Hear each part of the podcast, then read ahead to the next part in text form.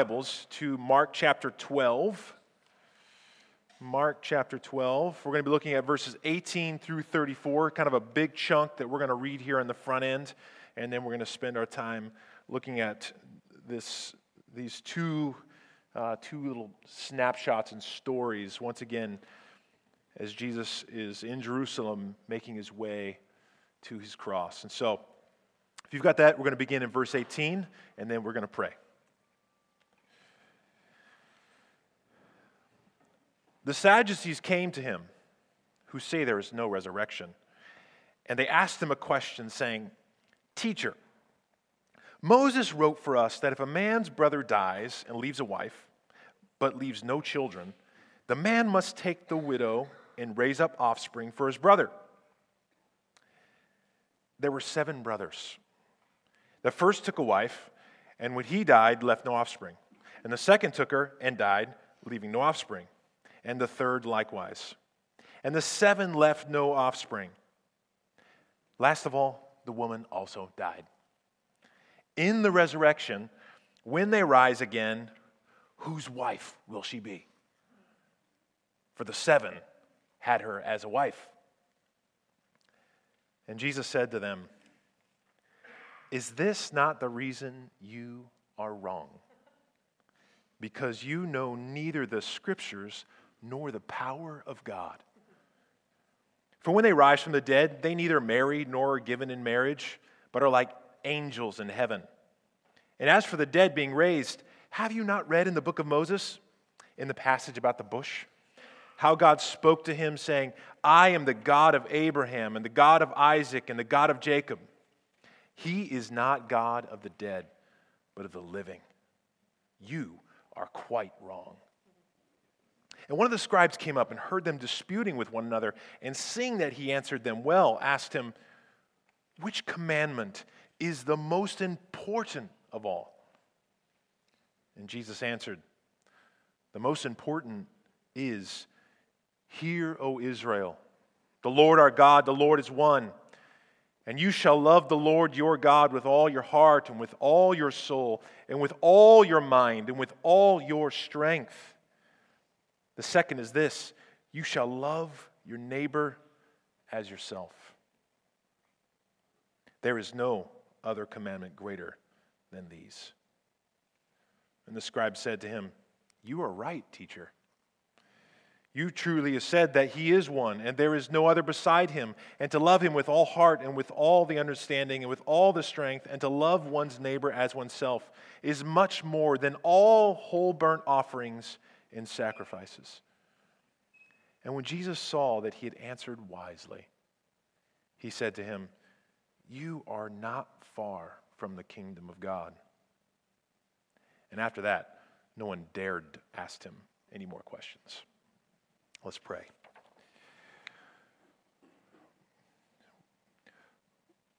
Well, Lord, I'd echo the prayers that have already been prayed and sung. We we come humbly to your word.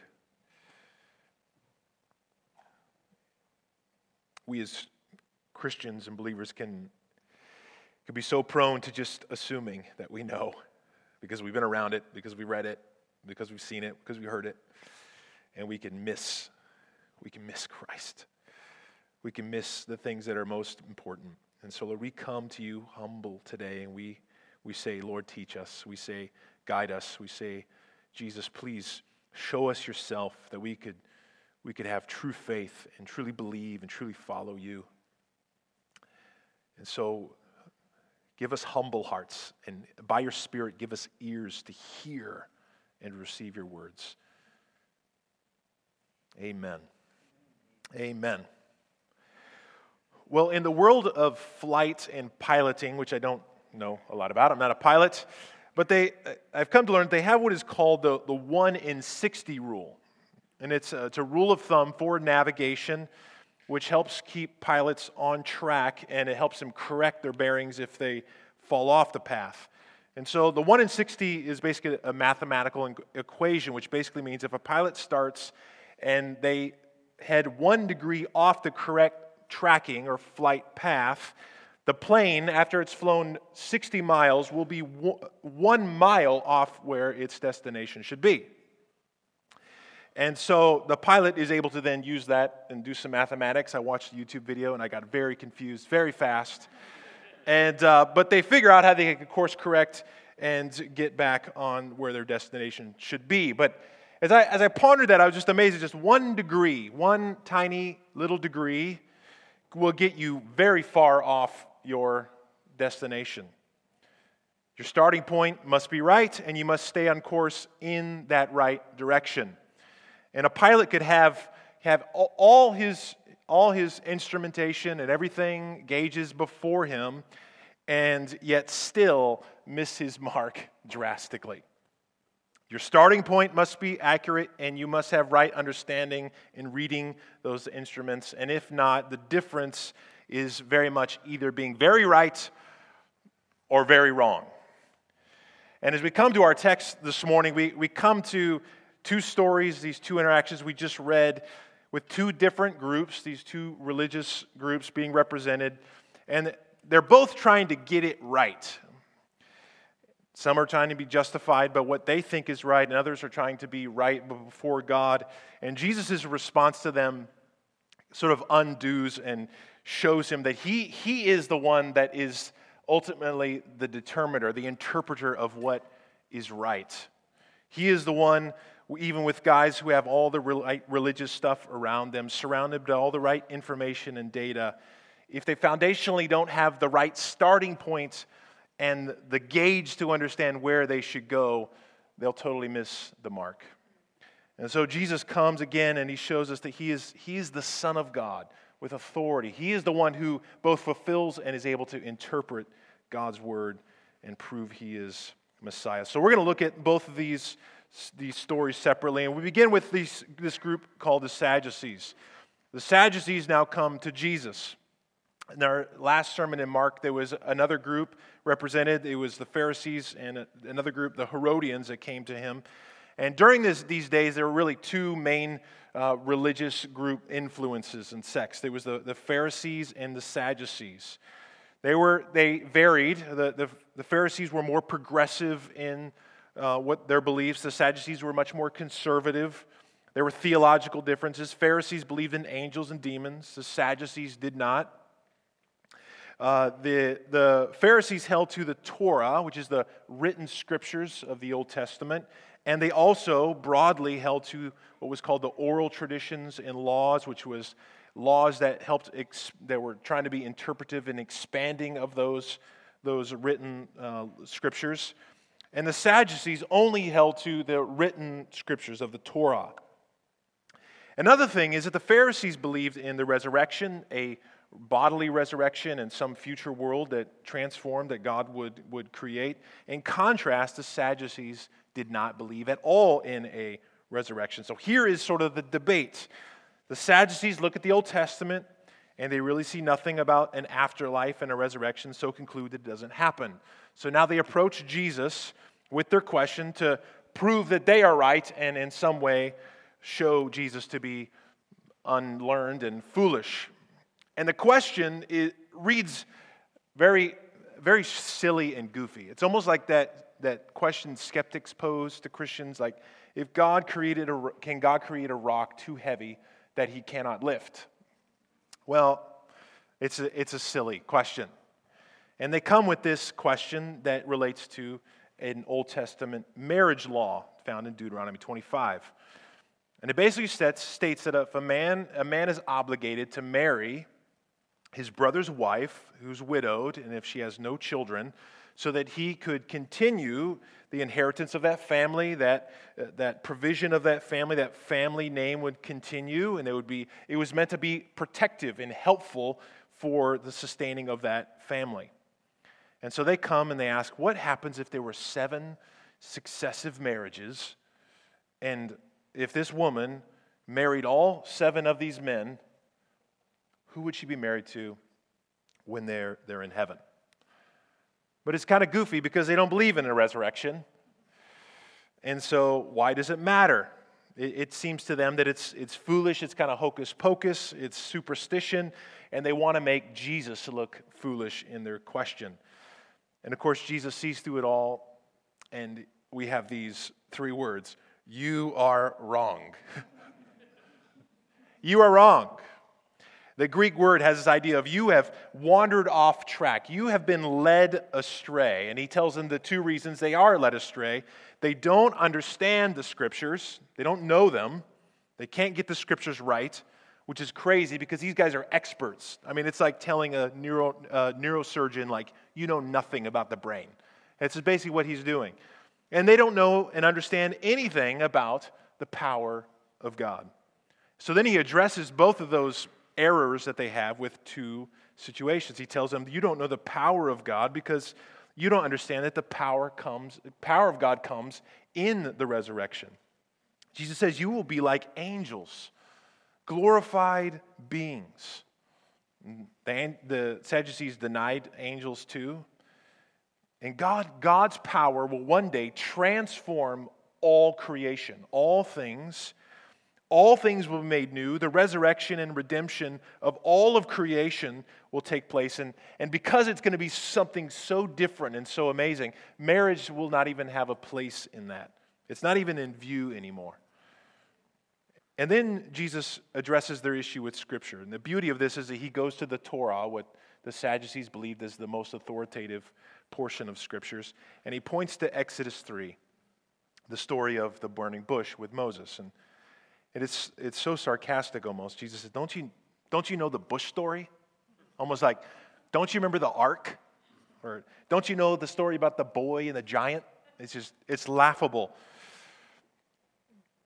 And he says to them basically, if you understood the scriptures, you would, you would know in that moment when the Lord reveals himself to Moses at the burning bush, and he says, I am the God of Isaac of Abraham, of Jacob.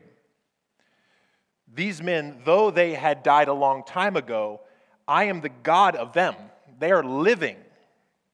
They're not dead, they are alive. So when God spoke to Moses at that point, he's saying, These men are alive, and I am the living God of these prophets of old. The living God who enacts his promises, enacts them to living people because he's the living God.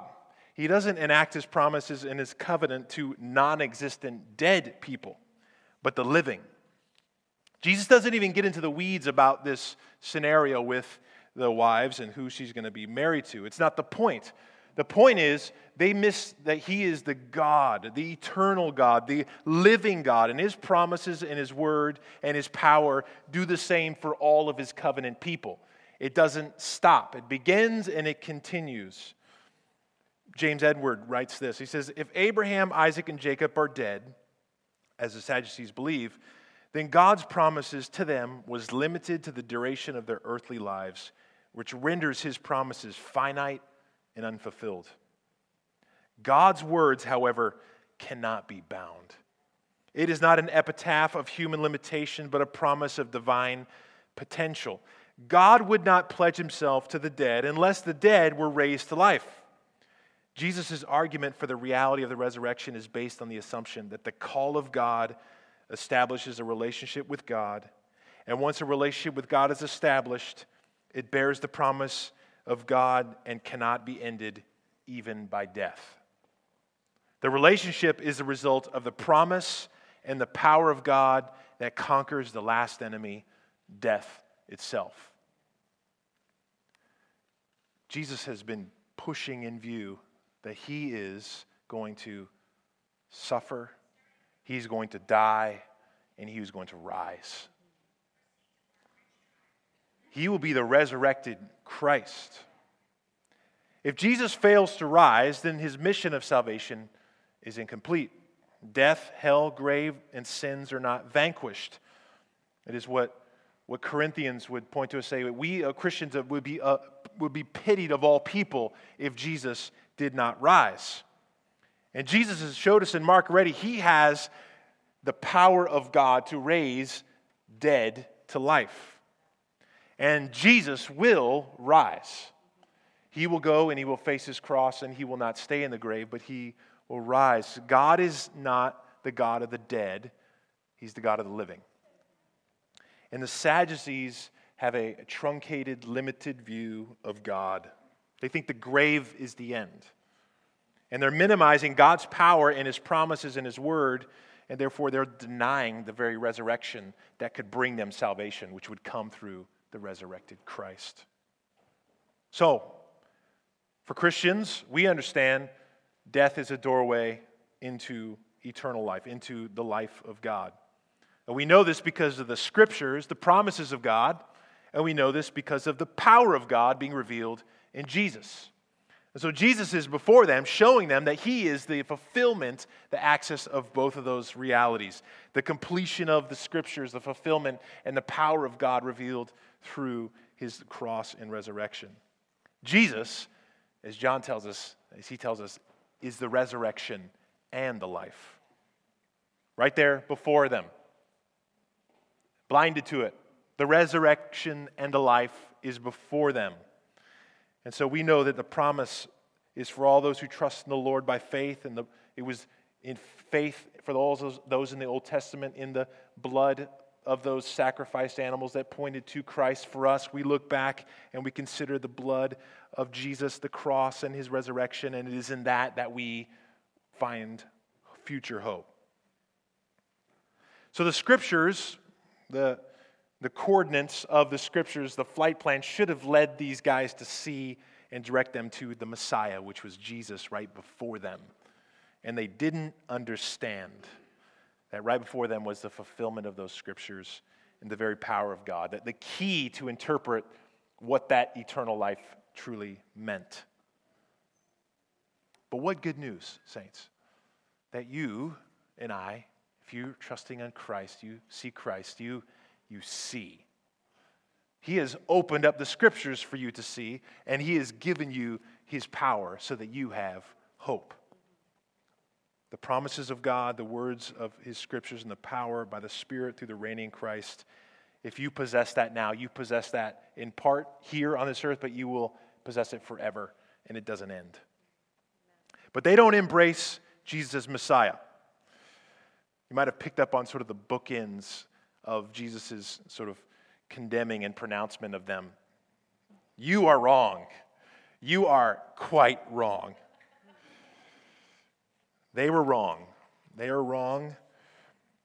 And if we don't trust in Jesus, we don't place our hope in Him, we will find ourselves with that same pronouncement. We are wrong. But we want to be right by placing our hope and looking into Christ Himself. Now, I find myself laughing at a lot of these situations, and as we can just even see Jesus' almost sarcasm with them. It's easy just to laugh at these guys, but I think there's a couple takeaways that I, from this particular section that can be a challenge for us that we don't get, we don't stray, we don't get quite wrong. There's traps for us. I think one of those traps that these, these guys found themselves, they were very very earthly minded. They didn't see beyond what this earth would give them. And we can also become very comfortable in our particular American easy life. And it can be, it can be easy and entrapments to, to become earthly orientated. And we can see our existence that is centered on things and our, our bodies, and these exist for just worldly ends versus something that God has in view that is eternal. Jesus aims for us to look towards bigger things and to remember future eternal things. When we don't allow that to shape what we do, we, we, we become interpreters of, our, of what we want and what we think is right, if that's marriage or our bodies or what to do with babies. And Jesus is saying, Look to me and remember something eternal and remember that I need to set governance over those things. This is the way Paul would challenge even the Corinthian church in a very sensual culture to, to not make sense of it their own, not to be earthly minded, but to keep perspective. He says this in 1 Corinthians 6 The body is not meant for sexual immorality, but for the Lord, and the Lord for the body. And God raised the Lord, uh, and, and God raised the Lord and will also raise us up by his power.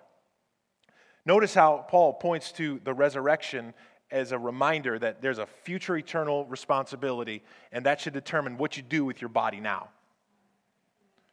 Notice it's not bodies that are throwaway or disposable, disposable just to use as we see fit or to interpret how we want to, but it has a future purpose. It has a purpose now and a future purpose that we were made for Him. And Jesus, who was raised from the dead, will raise our own. We live now with that in mind as believers. A, a second thing I think we could look to and consider here is it is simple to is, is simple danger for us to, attach our, our hold on the scriptures and the power of God at the same time. What I mean by this is that you've probably observed this, and I seem to have, when you're in ministry, you can, the things you read, the, the observations you have eternally within ministry, but there, there can be people who champion theology with zeal and know all the scriptures well and champion them well, but yet there is a detachment from the transforming power that should come from those truths to change us, not only to know what was right, but for us to become more like the Lord Himself. So, knowing God's truth and growing in the character of God is, the, is what God would desire for us to do. Convictional, knowing truth, but it should be with humility. Jesus prayed for his disciples Father, sanctify them in truth. That truth should be doing something within us, changing us to become more like the Lord. And so let that be for us, church. We would champion truth. We would want to know the scriptures. We would be bold and convictional about them, but we want to be humble and allow those things to change us, to conform us to Jesus. We want power to become more like him not just to know the scriptures. Amen? So, we meet now another man who is very close to right, and Jesus directs him to ultimately what will make us right. So, we meet this scribe in our next sort of section and passage. This is the scribes would be a third group that would be a part of this ruling body that we met earlier called the Sanhedrin. And this scribe comes to him and asks him a question. Now, if you just were like sort of reading Mark through quickly, we obviously feels broken up because we spend weeks and separately in these. But if you read them sort of back to back, it, it, it seems like, like whack a mole for Jesus. I mean, the way these guys are just running up and asking him questions. No, wrong. No, wrong. You're wrong. This is right. Wrong. This is whack a mole. And scribes now are up, and he's got to bring definition. And the man come and, comes and asks him a question.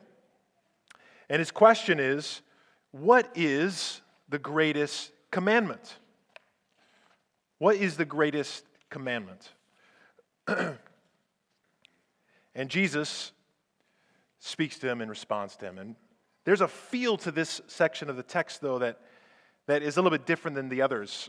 Though it feels like another whack a mole moment, he doesn't come to him with sort of the threatening arrogance that appears to be in some of the other interactions. The scribe comes and asks what seems to be a genuine question, and Jesus' response to him seems positive and kind. And, and the scribe, he would, he's also a theologian.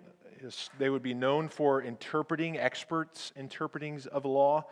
And he, he wants to understand the law and how to understand the scriptures. And so he asks him that question of what commandment is most important of all. And this is a, this is a big question. It's not a unique one.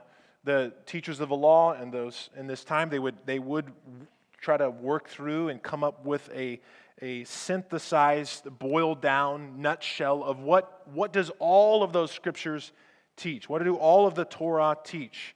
There are probably around 613 commandments as they would dial in. 365 were prohibitions, 248 were positive commands. Some were more heavy and serious, some were more lighter ones. But if you wanted to be a faithful, right Jew, you would, you would want to know what is most important. You want to be right with Yahweh, with God. So he's put on the spot. And it seems more of a serious question than just what do you do with Caesar's taxes. This, this question could be one of life and death. I mean, one, if you're going to summarize God's law and you need to obey this law, this commandment, one degree off this path could end you, end you up in under God's judgment. So you better answer correctly. So Jesus is under pressure, but he is, he is the sovereign Son of God. He was in the beginning. He was in the beginning, and in the beginning was the Word, and the Word was with God, and the Word was God. And so, a question about what is the most important commandment, Jesus is the one to be able to answer that. What is the most important? Jesus answered, The most important is, Hear, O Israel. The Lord our God, the Lord is one, and you shall love the Lord your God with all your heart, and with all your soul, with all your mind, with all your strength. And the second is this you shall love your neighbor as yourself. There was no other commandment greater than these. Now, Jesus is not coming up with this out of nowhere. He is, he is quoting an Old Testament passage. It's in a couple places, but Deuteronomy 6 would be one, verses 4 through 5 would be one that he would point to. And for a Jew, this would be called the Shema. It would be recited by a godly, God fearing Jew uh, morning and evening.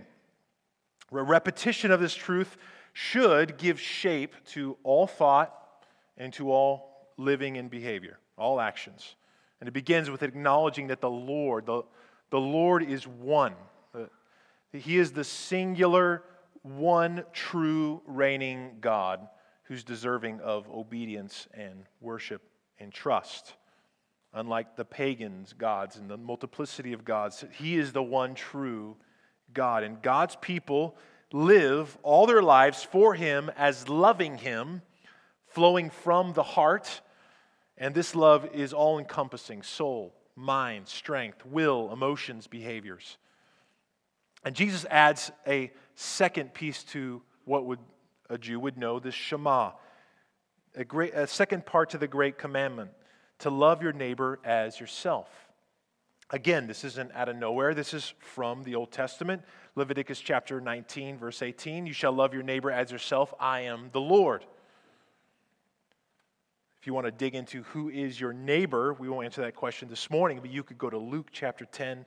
Jesus gets asked that question, and it's a powerful story and revealing truth about our neighbor is the one that we can often avoid, the one that's despised is the one that we should pursue and love. So these would be two commands that a scribe or Jew would know. But the uniqueness of this is Jesus unites these two commandments under one. They, he links them as one expression of God's will. This is one command displaying itself, working itself out in two directions vertically towards God and horizontally towards other. There is no other greater commandment than these love God, love your neighbor. It's all foundationally flowing from love, loving Him, loving others. We can, we can complicate it. We can complicate. This is it. Love God, love one another. And the scribe replies to Jesus, You are right. That should, this is like a little laughable moment, too. Jesus, you're right. Well, of course, Jesus is right. Jesus is right. And the, the scribe basically repeats what Jesus just said, but he adds this little bit loving God, loving neighbor is better than all burnt offerings and sacrifices. Now, a scribe who would know the scriptures, he, this scribe seems to have insight that there is something more to a relationship to God than through just ritual. He realized there could be a heartless response. Nothing, nothing flowing from here in living for God. But it must be a yielded, trusting heart towards God. Maybe he had in view Hosea's prophecy, Hosea 6 6, for I desire steadfast love or mercy and not sacrifice. The knowledge of God rather than burnt offerings. The scribe is affirming, and Jesus is there affirming and clarifying. It, it simply is not religious motions, it is not just religious activities, heartless, soulless, mindless detachment and ritual. It, it is flowing from within our hearts. It is not checking boxes. It is not just being there on a Sunday attendance. The, the Lord, the Lord sees our hearts, and His, His commandments come or come to people with hearts that are loving Him and worshiping Him and following Him and trusting Him. Jesus says, You are wise. He, see, or he says, He answered wisely and says, You are not far from the kingdom of God. What is interesting is Jesus commends him, but he is in a way judging him in this moment. The scribe wasn't the one who was judging Jesus by affirming that he is right. Jesus stands as the one who rules and tells the scribe where he stands in relationship to the kingdom of God, not Jesus in relationship to the kingdom of God. And, and after that, nobody dared ask Jesus another question. See, see where we've been now. The Sadducees were quite wrong. Jesus is right, quite right, actually. And the scribe is, the scribe is kind of right. He, he's not far. He's close, but he's not right. He's close, but only, only close. Jesus told him, You, you are close. You, you are not far from the kingdom of God, but he's not He's not in the kingdom of God. Does, does he get in? We, oh, we don't know that. Maybe he does. But we can ask, we can ask that question how does one get in? What have we heard already in the Gospel of Mark? The, the promise or details around the kingdom of God. Well, well, Mark tells us, Jesus shows us that the answer is, is right in front of him. I mean, literally, the answer is, is right in front of the scribe. It is the fulfillment of this great commandment and the power to get into the kingdom. Jesus drew our attention to that very, that very beginning, chapter 1, verse 15. The kingdom of God is near, at hand. Repent and believe in my good news. Repent and believe in the gospel. The scribe is near, the, the king is at hand, is, is not far from him, literally four or five feet away. How will he get in? Get in? He must trust on Jesus as Messiah. He must put his faith on Jesus as Messiah. His knowledge of those scriptures would not be enough. He must look at Jesus and he must repent of his sins and believe the good news of who Jesus Christ is and what he is doing in his life, where he's about to head in his suffering and death, and what will be achieved in the fulfillment and promise of his resurrection, the ransom life that Jesus would provide. The Sadducees don't understand the scriptures nor the power of God. The scribe seems to have insight into the scriptures, but he needs more. He needs the power of God. He needs a Savior, and that Savior is right there. The fulfillment of that passage is what he needs, and he must place his faith upon that Savior. We must place our faith upon that Savior.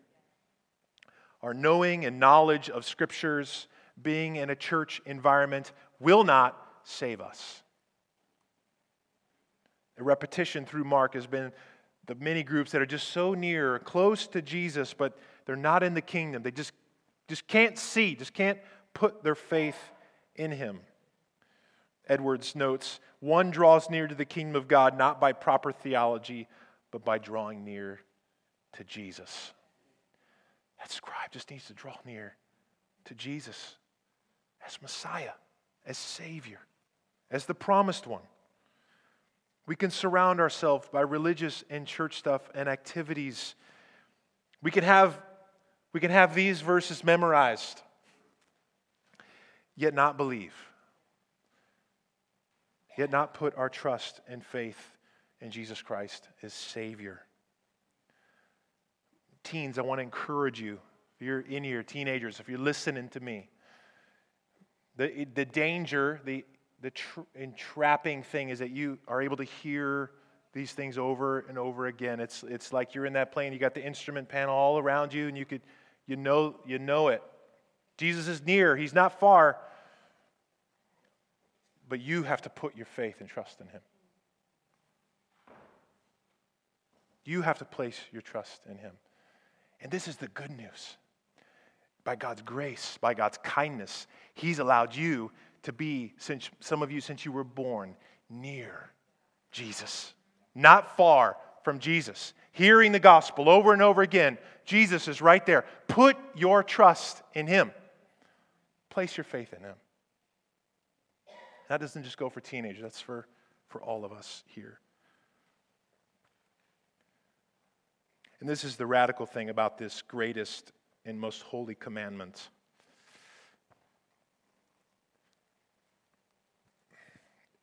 It leaves us all falling short of this. Not one of us has loved God with all heart, soul, mind, and strength and loved our neighbor as ourselves. None of us.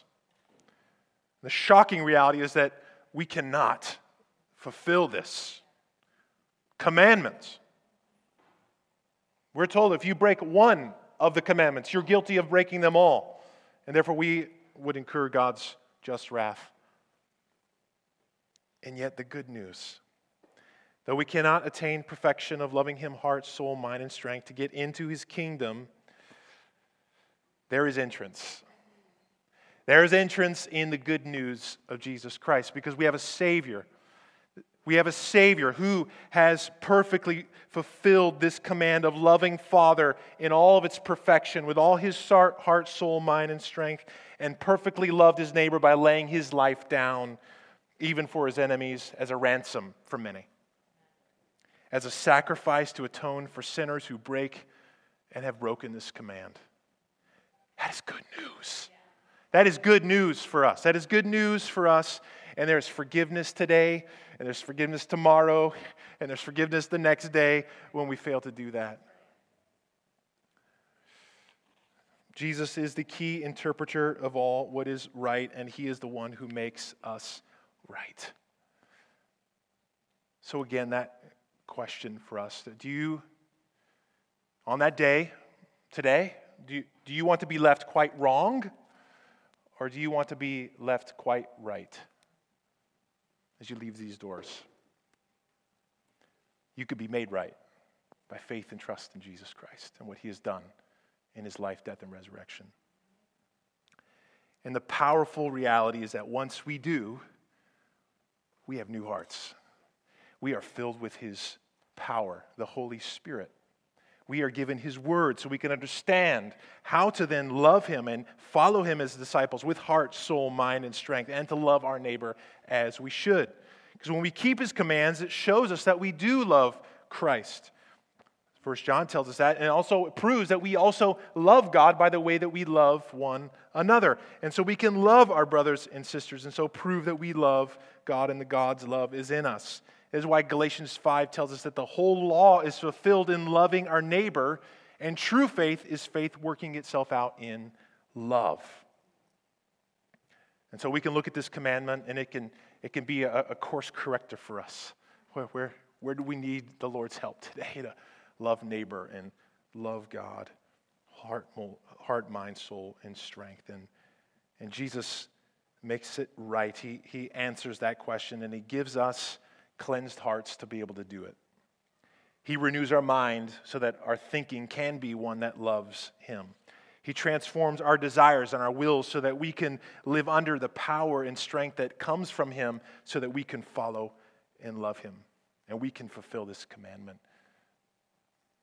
We can love Him and we can love others. And that is good news. And so let's look to Christ today. Let's look to the one who's right before us today. Let's allow our hearts to be filled with joy, knowing that, that we're not far.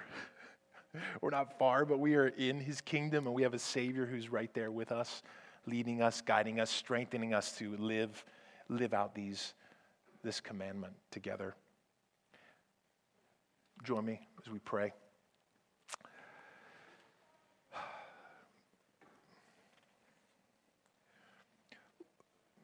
Jesus, you are, you are the, the right interpreter of our world. We, we can't understand you, God, without you, Jesus, coming and making, your, making God known to us.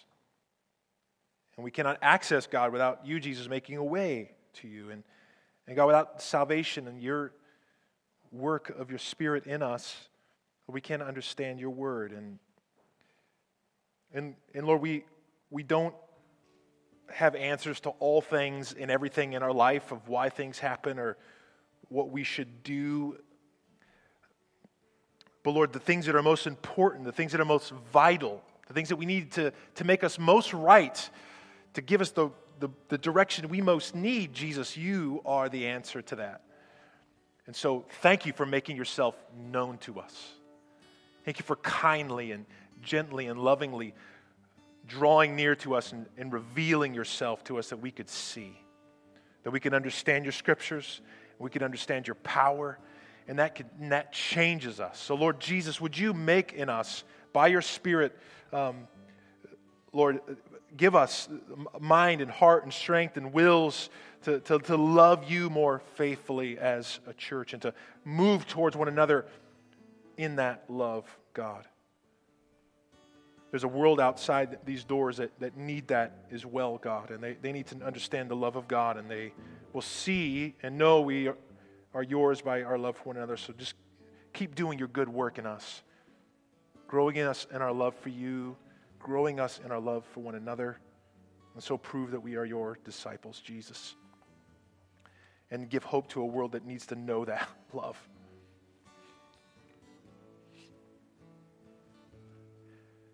Amen.